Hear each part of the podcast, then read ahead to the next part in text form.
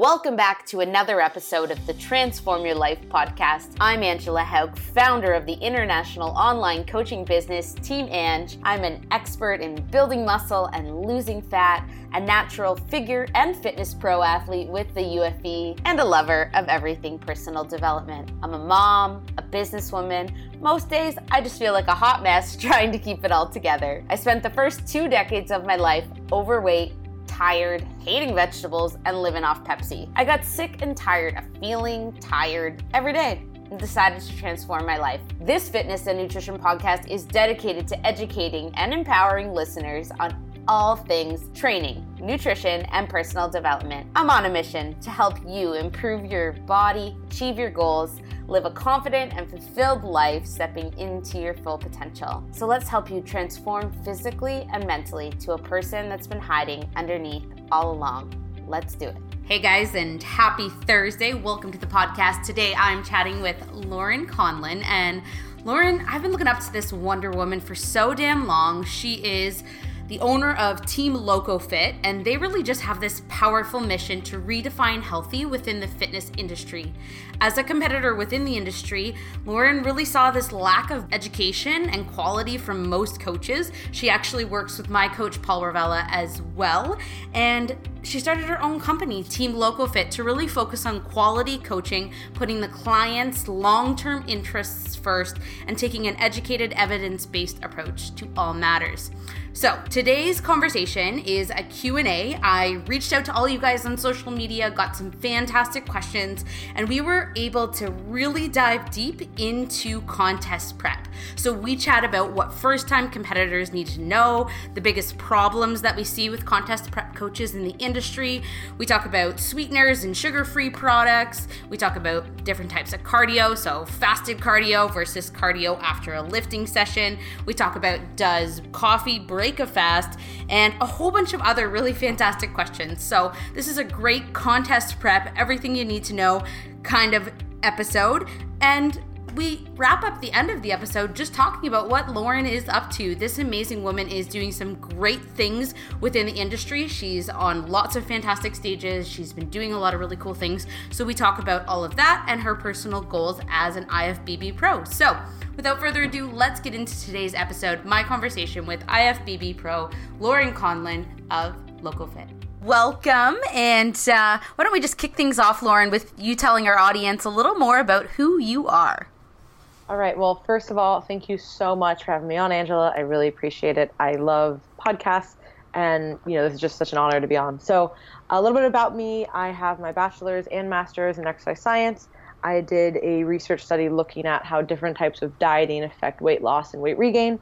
I am the owner of Team Loco Fit, which is an online coaching and consulting business uh, I've been coaching now for almost six years, and I've added to the team. So now we have a team of four. It's really exciting. It's kind of my little baby that's growing.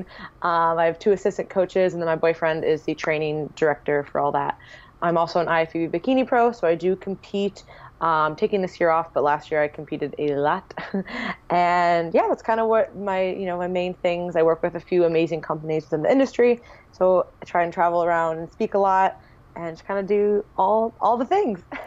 amazing, amazing, amazing. So I reached out to the audience and got them to send me over a bunch of questions. So today's just going to be a Q&A of talking to you as the expert in relation to contest prep stuff. So first thing was we have a first-time competitor and she's just wondering first show, what in the world is she getting into? What are some of the details that she should know about before stepping on stage for the first time? So, first and foremost, if you are even thinking of doing a show, you need to go to a show.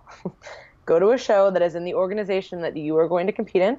So in the States, the big organization is the NPC.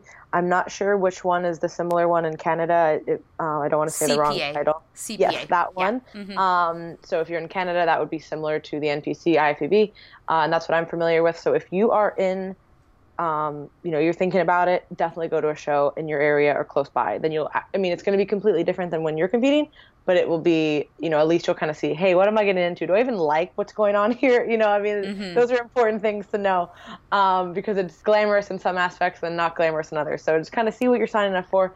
And then honestly, be prepared for it to be the hardest thing you've probably ever done. Uh, I think a lot of people try and talk about contest prep like it's this warm, fuzzy, amazing thing, and they really neglect the hard stuff. Um, prep is hard. You're going to be tired. You're going to be hungry. You're not going to sleep very well. Training is going to be shit. I mean, I mean, these are all normal adaptations to when you are getting to a very extreme body fat level. So uh, it's not not necessarily a bad thing. Some people present this as, oh, this is so bad, and it's like, no. If you only do this for a short period of time, it will be okay. But you have to be aware of these adaptations and know how to get out of them. So expect it to be harder than you probably think, and definitely go to a show. Mm-hmm, mm-hmm. Now, what about how long it's going to take? Like the actual prep time. I think that's a yeah. big one too. Of like, I think oh, some people weeks. eight yeah. weeks, twelve weeks, sixteen oh, weeks. It's like. No. I also feel like a lot of people just don't have enough training under their belts before they even step on stage. So they don't really have a lot of muscle or experience lifting. And they're like, hey, this sport looks pretty fun. And yeah, unfortunately, it looks glamorous, but it's not glamorous. Yes, I would definitely say.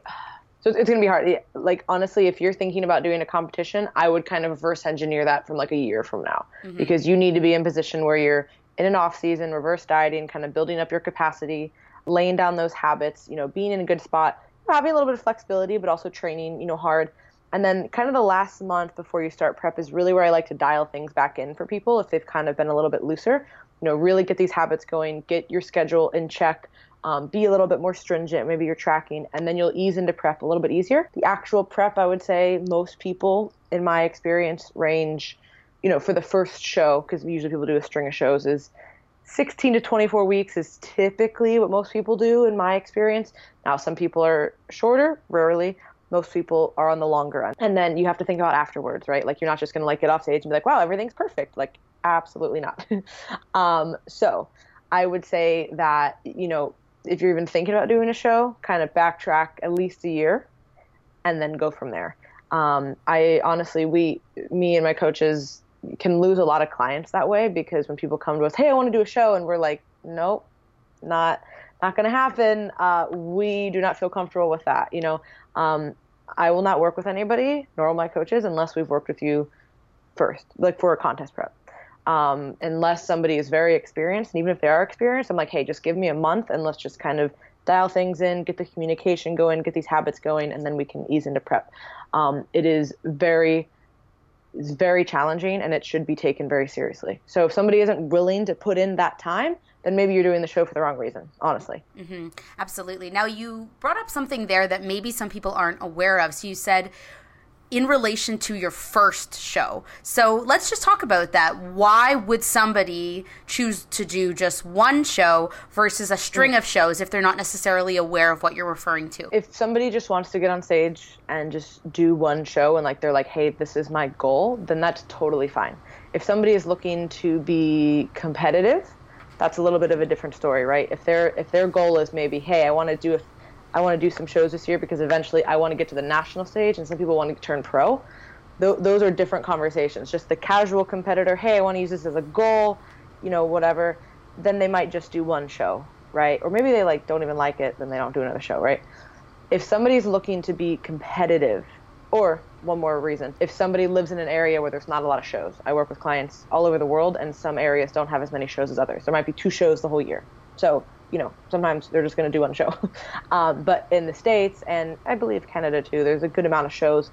And so you kind of have that luxury of doing more than just one.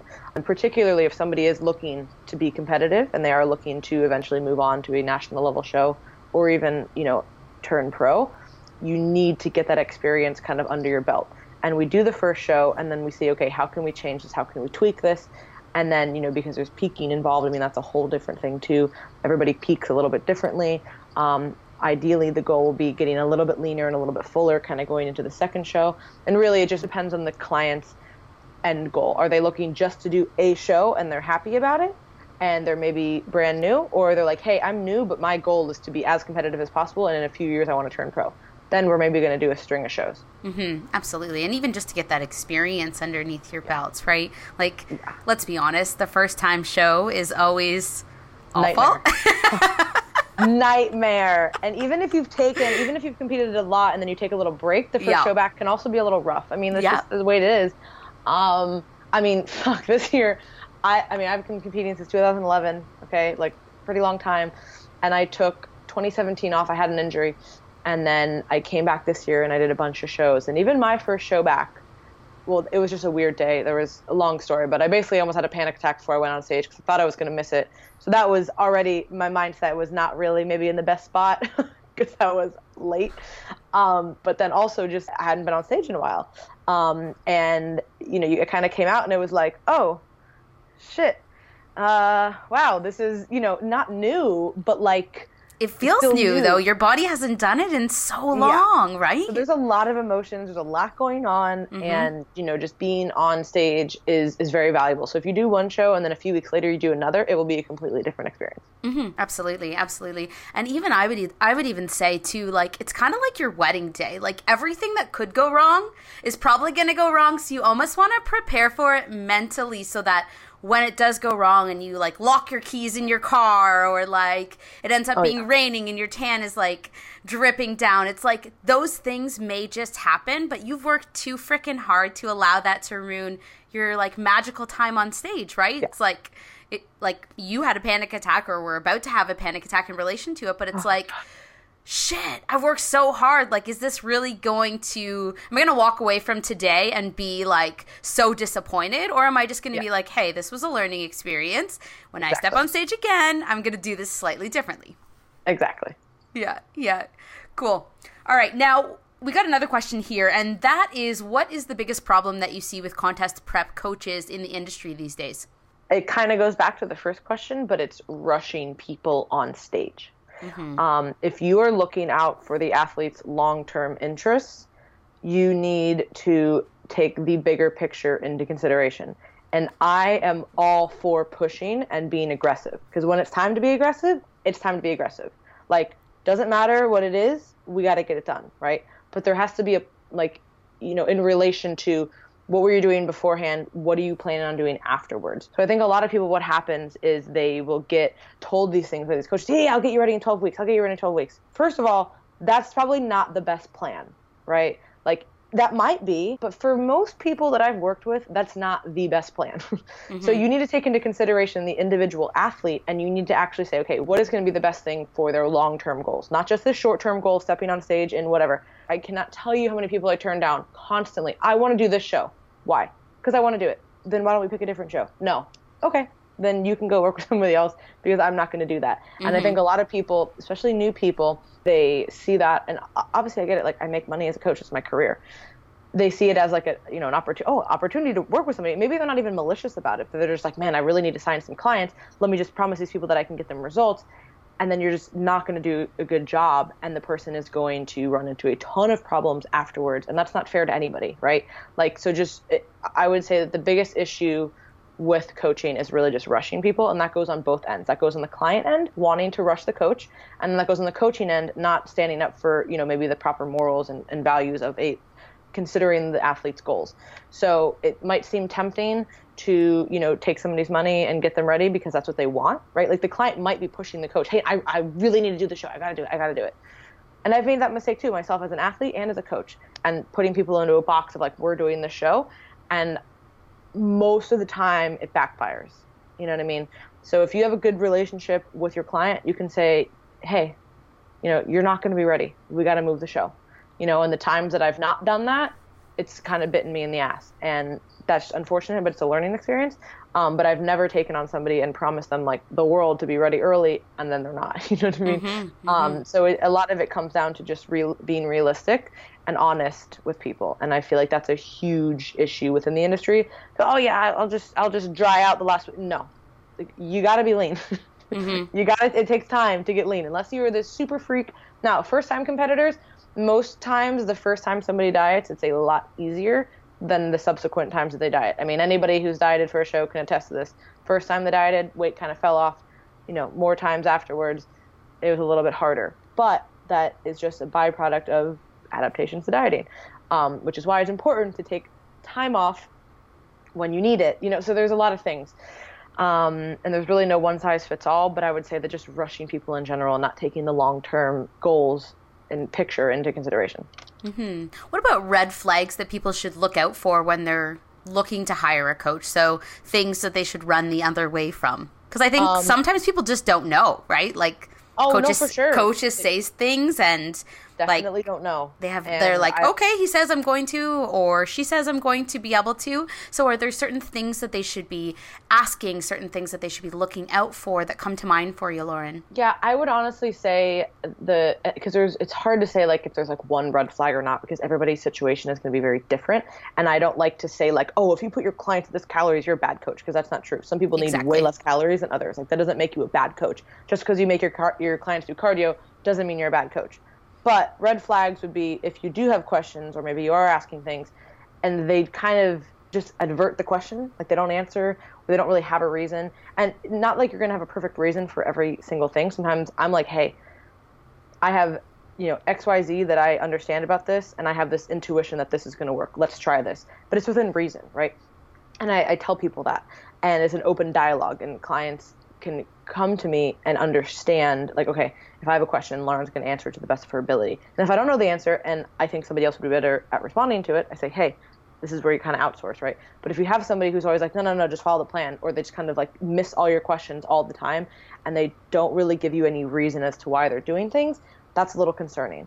Um, also, you know, and this is hard to know when you're first signing up with somebody, um, but just, you know, their track record with people. How do they respond to people? Even just like simple things on social media. Like some people, like, are you going to hire somebody who's a complete asshole all the time? Like, I wouldn't do that. You know what I mean? But some people would, um, but or they wouldn't notice that. So kind of take note of those things. Um, and then also the other, um, oh man, I just completely had another thing. Oh, just from the get go, right? Like the initial thing. If you go on our website, the intake form is very, very lengthy. And then from there, there's either subsequent questions via email or a phone call. So if the client is not asking you those questions up front and not really getting an idea of where you're at currently, what your goals are, and asking you kind of the pertinent things, that would be a huge red flag. I see people all the time. Oh, just uh, DM for coaching, or like uh, answer people answer their clients on like. I'm just like, oh my gosh, it's so unprofessional and so ridiculous to me. Mm-hmm. And I I get this all the time. Messages. Are you a coach? And I'm like, I don't even want to answer because I feel like you should know this or do a little bit of research. Yeah. and I'm not just going to like respond like I'm, I don't work on DMs. Like it's just it's crazy to me. So you know, see like the best place to start is like what does this person's intake form look like? What is the before I even sign up with them, like what does this look like? Is it professional? Are they asking me questions? You know, how is this whole process going? Because there's plenty of people who completely just don't even have that. And then people run into these problems and it's like, well, that's most likely why. So th- there's no hard thing, no hard like if they do this, this is terrible. Um, but I would say initial intake form, questions, you know, how they're answering you, that's number one. And then number two would be in the relationship, are you able to ask questions and get reasons as to why you're doing things? Mm-hmm. Absolutely. Absolutely. I feel like that, like getting to know you part of a coaching client relationship is something that's so integral. Like, if you're going to build a relationship with anybody, you would always have that, like, getting to know you part. So I think the, like, expectation or the thought that you wouldn't have a lengthy intake form is something that is a little bit concerning because I feel as though, like, in any other relationship and in this particular relationship your health is so important. But i feel as though if that isn't like coming right out the gate and them getting to know you from that perspective i feel as though they really can't coach you effectively. I feel as though if you don't know what somebody's history is and you don't really know like who they are truthfully, I feel as though you're not really setting the coaching and client relationship up for success long term. So, I definitely agree with everything that you're saying there and I think that getting to know you is so so important. Oh, yes. It's mm-hmm. key. Yeah, for sure. For sure. All right. Next question here is Do you recommend sweeteners or sugar free products during contest prep? So, like with anything, too much of something can be harmful, right? Um, I do not deliberately eliminate artificial sweeteners from clients' diets or even my own diet. However, I don't go out of my way necessarily to consume a bunch of them. That makes sense. Um, for me, I have pretty low artificial sweeteners in my life besides like protein powder and, and you know pre-workout and things like that like anything that i'm taking like during prep usually i end up taking pre-workout okay now it's like occasional and then i take protein powders every day um, but out of out of that i don't really have too much um, and i always go with the you know the idea that okay whole foods is going to be the best source, right? Like if we're talking about food.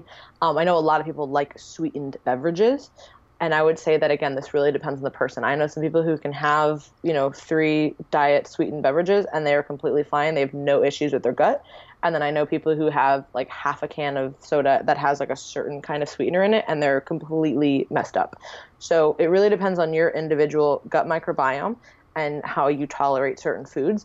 Um, a lot of people don't realize either how they feel with things until they take them out, um, or they don't notice how they feel about things in general unless they like make a mental note of it. So I recommend now a lot of people just start journaling like foods and like just in general like how they feel with certain things, and then that way, if there's something that comes up like kind of like a red flag, then they can say, oh okay, well why don't I um, maybe you know try eliminating this and see how I feel, or like let me add this in and see how I feel. So I would say no, there's no hard rules on you have to have this much or this little. Um, I would say just kind of monitor your intake and see you know how you respond. And you might be somebody who feels way better without any kind of artificial sweeteners, and then you might be somebody who has no problems at all. Mm-hmm, mm-hmm. Yeah, and I feel like too, it's um, when it comes to the inclusion of them, I, I, I feel as though self awareness and the communication with your coach in relation to it is the like biggest component. Because I know for me as a coach, I'm not going to necessarily pull that out unless I'm looking at their food diary and seeing that if there is quite a bit, and they've started to report that to me. So I think like. Yeah as as a client, really the best thing that we can do as coaches is have that open level of communication, so that if they are coming mm-hmm. up with those, those questions, that um, that yeah. we're eliminating it at that point. But it's really interesting because your background is so much in the flexible dieting versus like meal plan space. So, did you dive into any of that when you were doing your research in terms of the inclusion sweeteners? of yeah like sweeteners and stuff or was it just focused on a macro based approach versus a meal plan based approach? Yeah in my studies i did not dive into that at all. It was more about the behavior around food that i was focusing on and seeing if that changed weight loss and weight regain right? Um, so it was more on the mental and then purely you know physiological body comp you know tests like did that change it? Um, it wasn't anything with gut microbiome and digestion like we didn't get into all that. Maybe if i'd now i've started focusing a little bit more on that so maybe if i had done the study now maybe i would have included maybe some questions on that.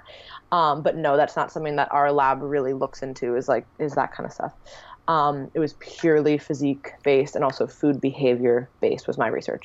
Now, another thing I will say too, though, about dieting foods, air quotes, or you know, artificial sweetener foods, you know, all that kind of shit, is two another two part thing. One, anytime that you are eating food that is packaged or has sweetener or has whatever, there is a large room for variability. Okay.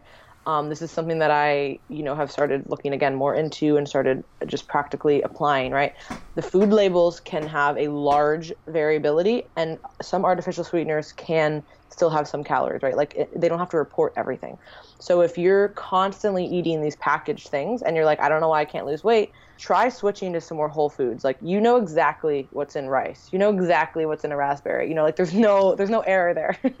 so um, there can be inherent errors when you start adding in more of these diet foods, air quotes. Um, so just watch out for that. And then, secondly, I think a lot of people start relying when they're dieting on these kinds of foods because they think that it's going to help their hunger because they feel like they're missing out. And I think that there's a point of diminishing returns. Having maybe a diet sweetened beverage and like a piece of gum can 100% help keep you on track, right?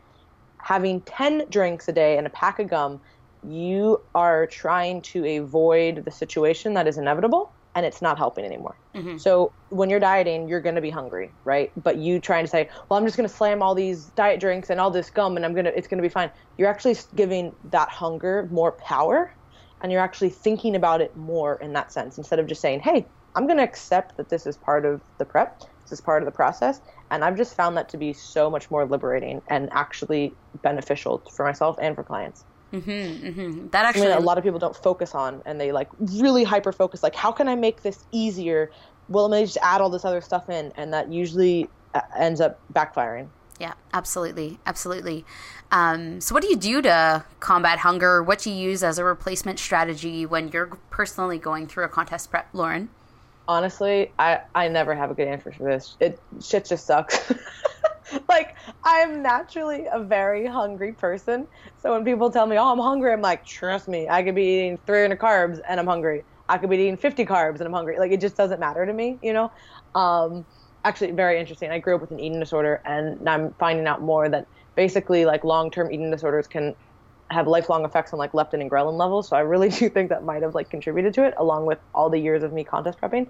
Um, honestly, the hunger is just there. You know, like there are things that you can strategize, of course, like proper meal timing, getting enough sleep, getting a lot of whole foods in, um, keeping yourself busy, like things like that are, you know, those help. But I don't have any air quotes hacks that really like I, I don't do, eat something or drink something and go, oh, I'm not hungry anymore it just doesn't work for me. So I would say that yes, having you know making sure that you have the things that I just mentioned in line, having appropriate meal timing. You know, don't like when you're prepping and you're low calorie, you better focus on meal timing because that is crucially important.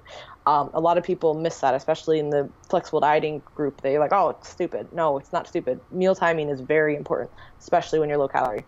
Mm-hmm. Um, so, what would be optimal then in terms of the meal timing? Come home and you are super hungry. Um, this will depend, obviously, on each client, but I am kind of a proponent of th- four to five protein feedings a day.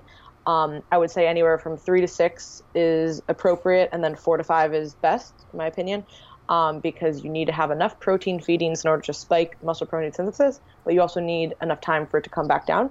Um, and likewise, I find that it's you know more beneficial to have decent sized meals versus really really big or really really small for like the three to six range. Um, so four to five protein feeding seems to be best. Um, and you need to make sure that you're eating and having you're prioritizing this around training right? Because a lot of people forget that training is incredibly important when they're dieting. And if we're talking about contest prep it's incredibly important. Um, you need to make sure that you're maintaining muscle mass. So you need to be eating pre and post workout and having that set up in a situation to where you're actually fueled for training and you're recovering. And of course that's going to be you know, relative. Like at the end of a diet, you're going to have a lot less energy and a lot less recovery, but you can still try and optimize it.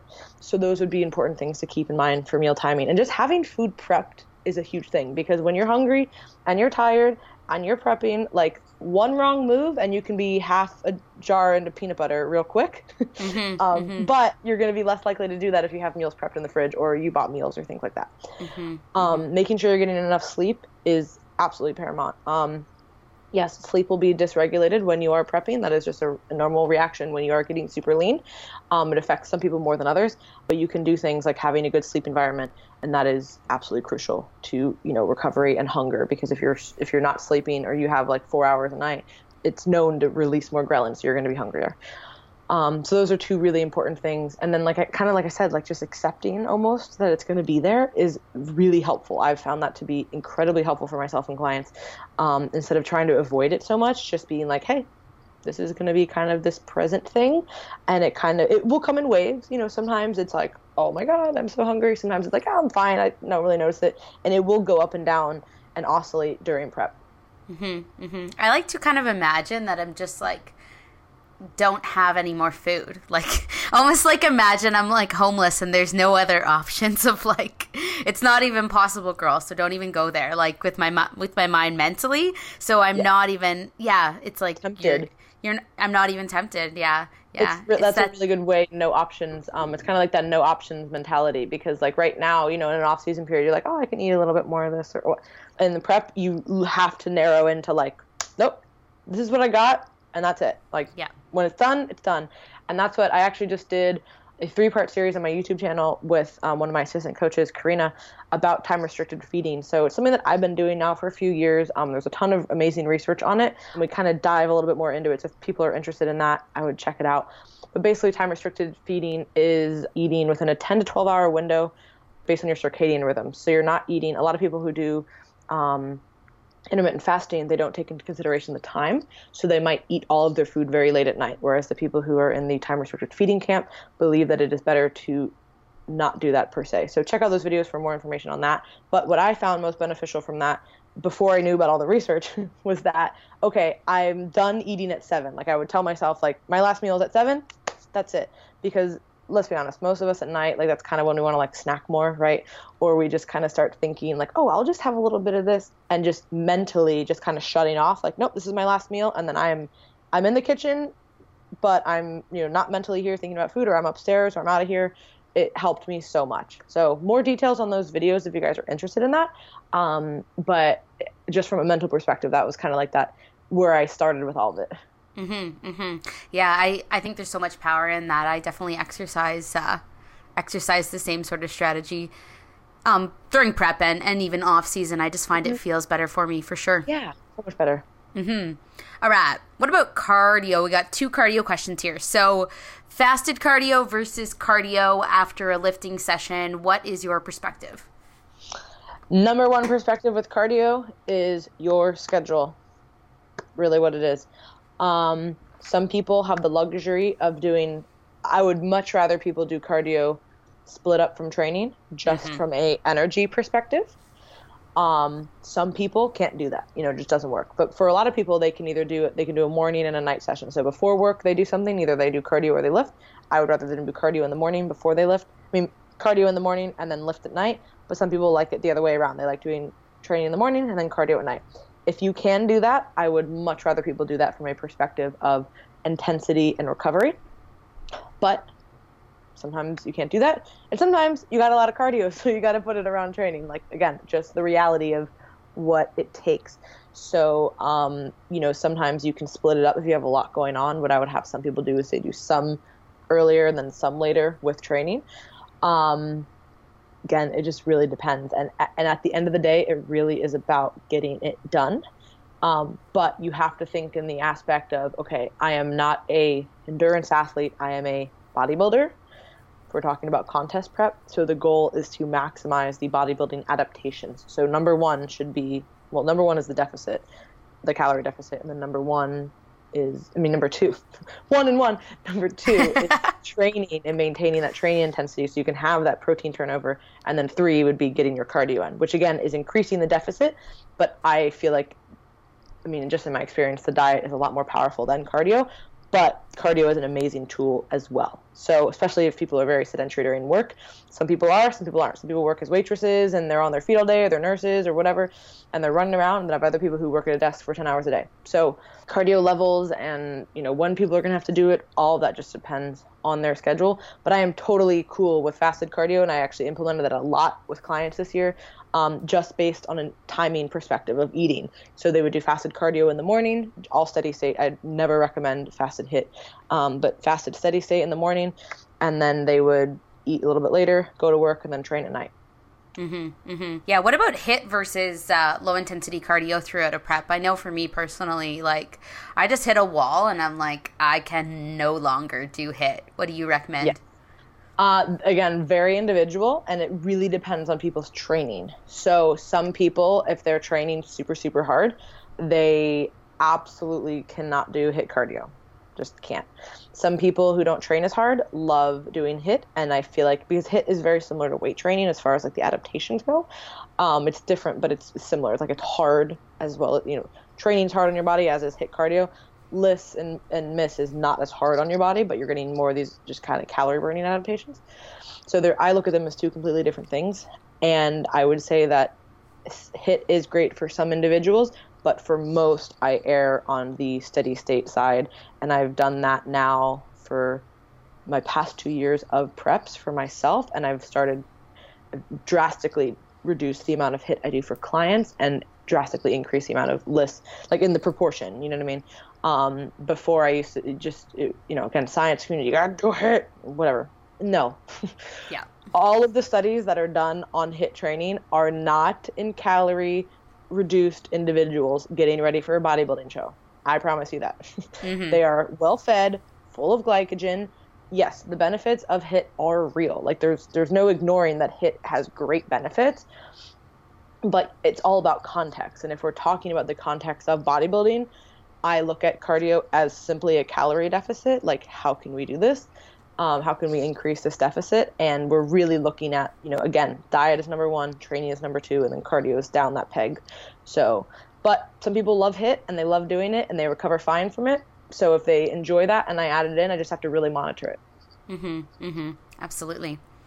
Um, next question is Does coffee break a fast? Um, depends on who you talk to. Okay.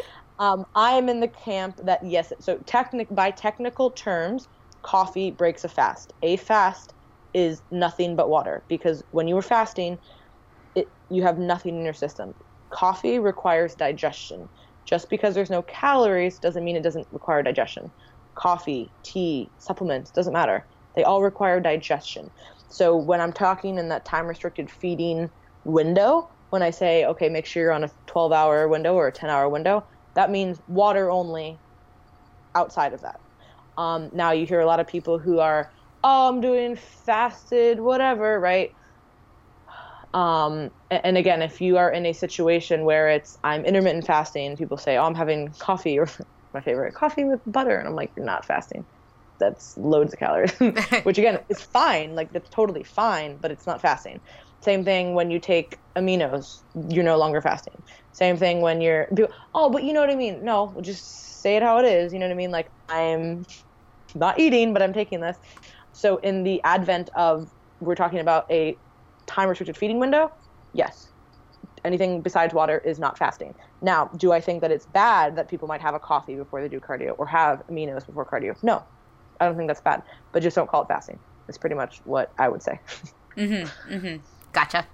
Yeah. All right. Next questions are uh, are about supplementation. So, which supplements are best for optimizing performance during a prep? So, I'm very big on foundation. If anybody hears me talk about, I work with 1st Phorm, and I believe in their products 100%. And I use I've used supplements for years. You know what I mean? But truthfully, the foundation is what's most important. So, particularly in a diet, you are more devoid of nutrients just because of your lower calorie levels. So I think that things like a proper multivitamin and a greens powder and things like that are even more important during a prep. Um, things that I recommend people take are, you know, the greens and then digestive enzymes, probiotics, multivitamin, fish oil, like those kind of foundational supplements. I think year round are incredibly important. I think a lot of people go to the fancy supplements first and they miss that. Um, and that's really unfortunate. And I love a good I love a good performance enhancer. Like give me some caffeine, give me a solid pre-workout, give me a pump product, like I'm all for it. Um, and I take those as well, but I think you can't you have to have the foundation first. Um, also, people will use like I said, maybe like stimulants or pump products or whatever over using a quality protein powder and even a quality like carb powder. And I think those are incredibly important for performance and recovery. So um, for me, I have become a lot more keen on things like that. Um, having protein after your workout, a lot of the research studies in protein actually do that. Um, and obviously, it just makes sense um, to have protein after you lift. I've also found that it's very satiating, and that's incredibly important because we all know after we lift, we can get really hungry.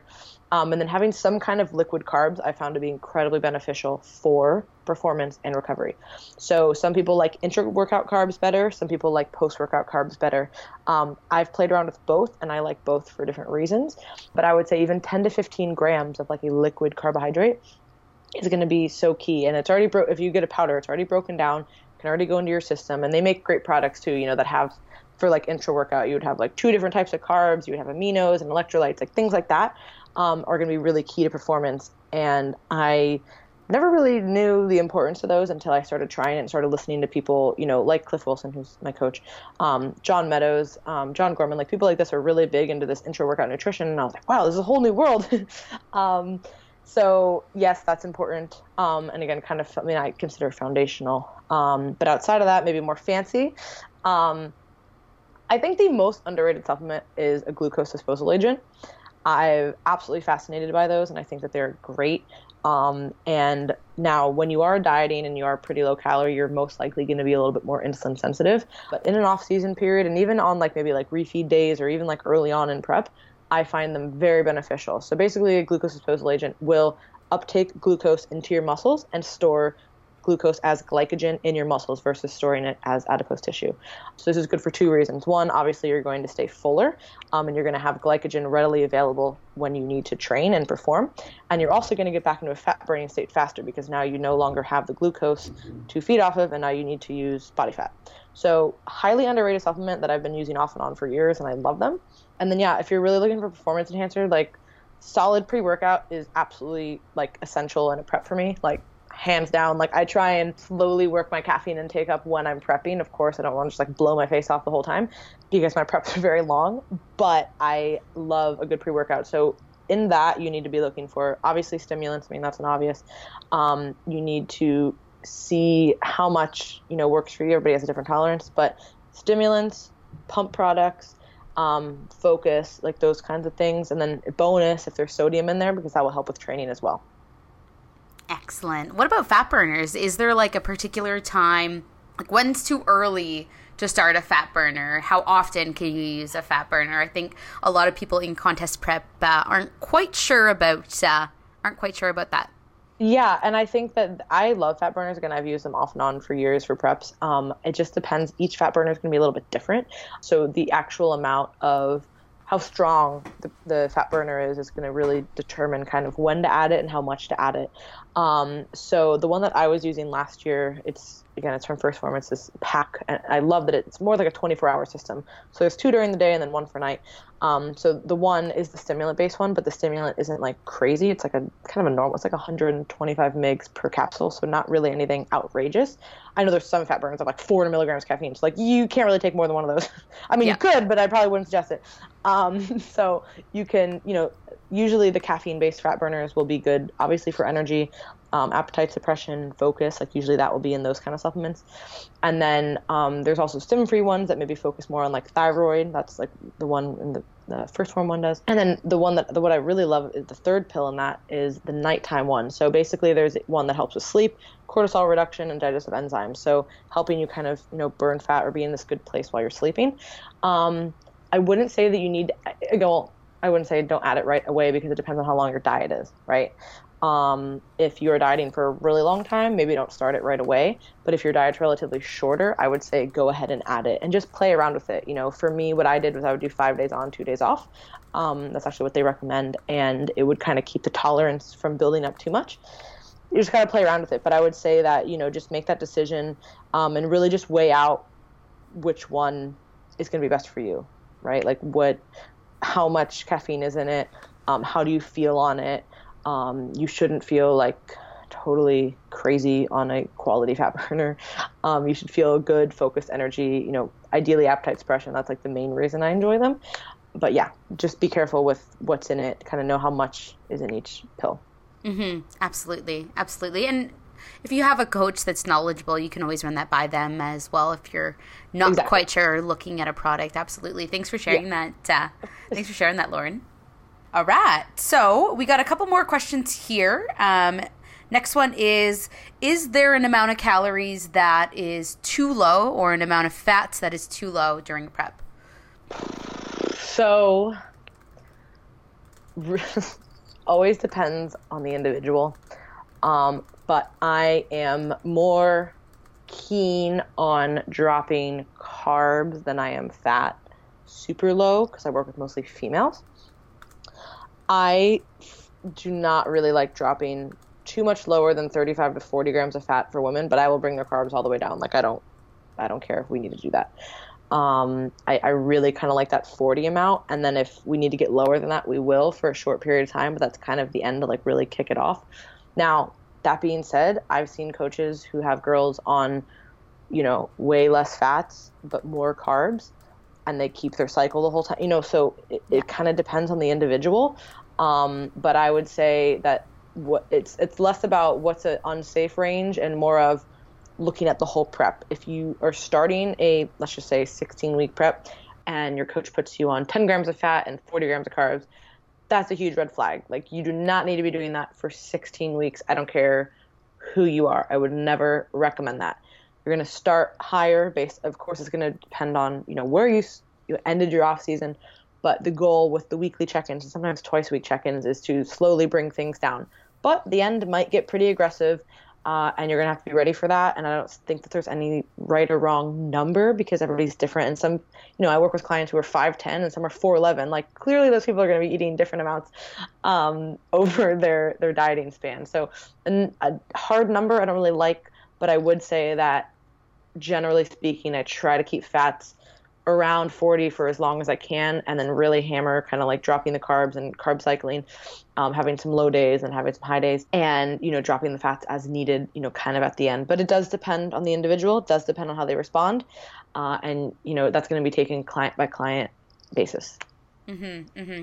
I also think it's it's also in relation to how far you have to go. So if you still have forty pounds to lose, and the macros that you receive or the amount of food that you're consuming is very low. I, I, I really think that's the big concern too is that that's your starting ground. Unfortunately, what are you going to do when you plateau and you still have 20 pounds to lose? There, there's really going to be nowhere you're going to bottom out, right? And that's kind of, again, where it comes back to the beginning, being realistic. You know, if you have 40 pounds to lose, that is totally possible. But that ain't happening in 16 weeks. mm-hmm. I mean, it could happen, but you're not going to look very good. You know, so that's where again realistic kind of expectations come in here. So that's where having a proper off season, maybe doing a mini cut, starting your weight a little bit lower, or even just last year I dieted my full season. I mean, you know, then I did five. I did five shows, so it's not like I just did one 38 weeks. But sometimes it takes that time to get everything. So you just have to be really realistic um, with that. Mm-hmm. Absolutely. Absolutely.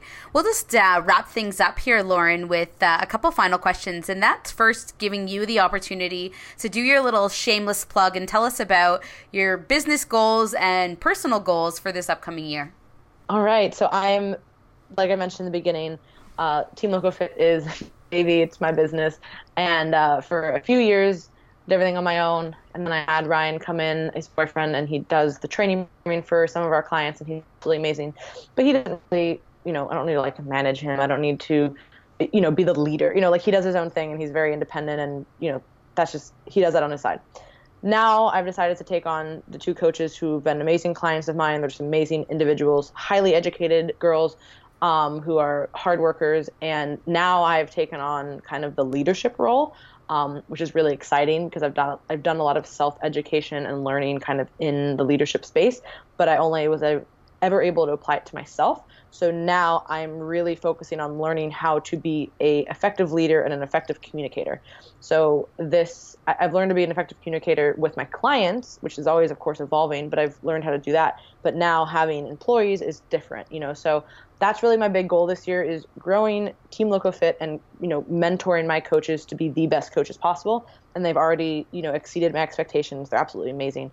Uh, so that's been a really fun thing for me. And I know that that this year, like the end of last year, is kind of when I started all this. And I know that this year is going to be very pivotal uh, for that. So every time I do travel and I do speak and I, you know, I do things, it's all about the team now and, you know, kind of being that team leader. So it's really cool. Uh, and I kind of nerd out over this stuff and uh, I'm all smiley about it. But oh, I know it's really, it's really That's exciting awesome. and it's very fulfilling uh, to be able to mentor them to help other people, you know. So uh, because I, I, felt very stuck for a while. You know, I can only work with so many people, right? And this was the next obvious step. So it's very exciting to be able to actually help and impact more people because now we can take them on. So that's awesome. And that's those are really my big like that's going to take up a lot of my time this year is you know mentoring them, being the best coach that I can be to my clients, continuing to learn more, and then you know speak and get the word out for you know our philosophies.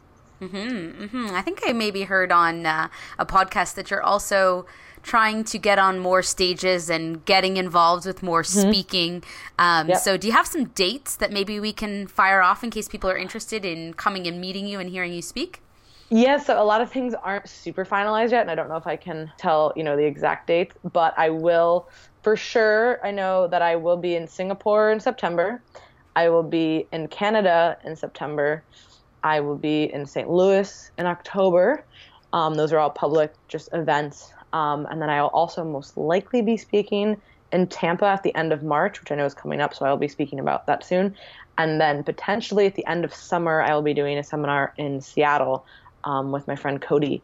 So there is a, those are a few things that are already lined up, kind of on the calendar, and I'm very excited. But I, I haven't been able to announce the exact dates yet. But as soon as I know them, I will be putting that all over social media, and I'm really excited to connect with more people. All right, cool. And uh, for people that maybe want to check you out on social media, where can they find you, Lauren? So uh, Instagram is where I'm most active, I would say, through posts and stories.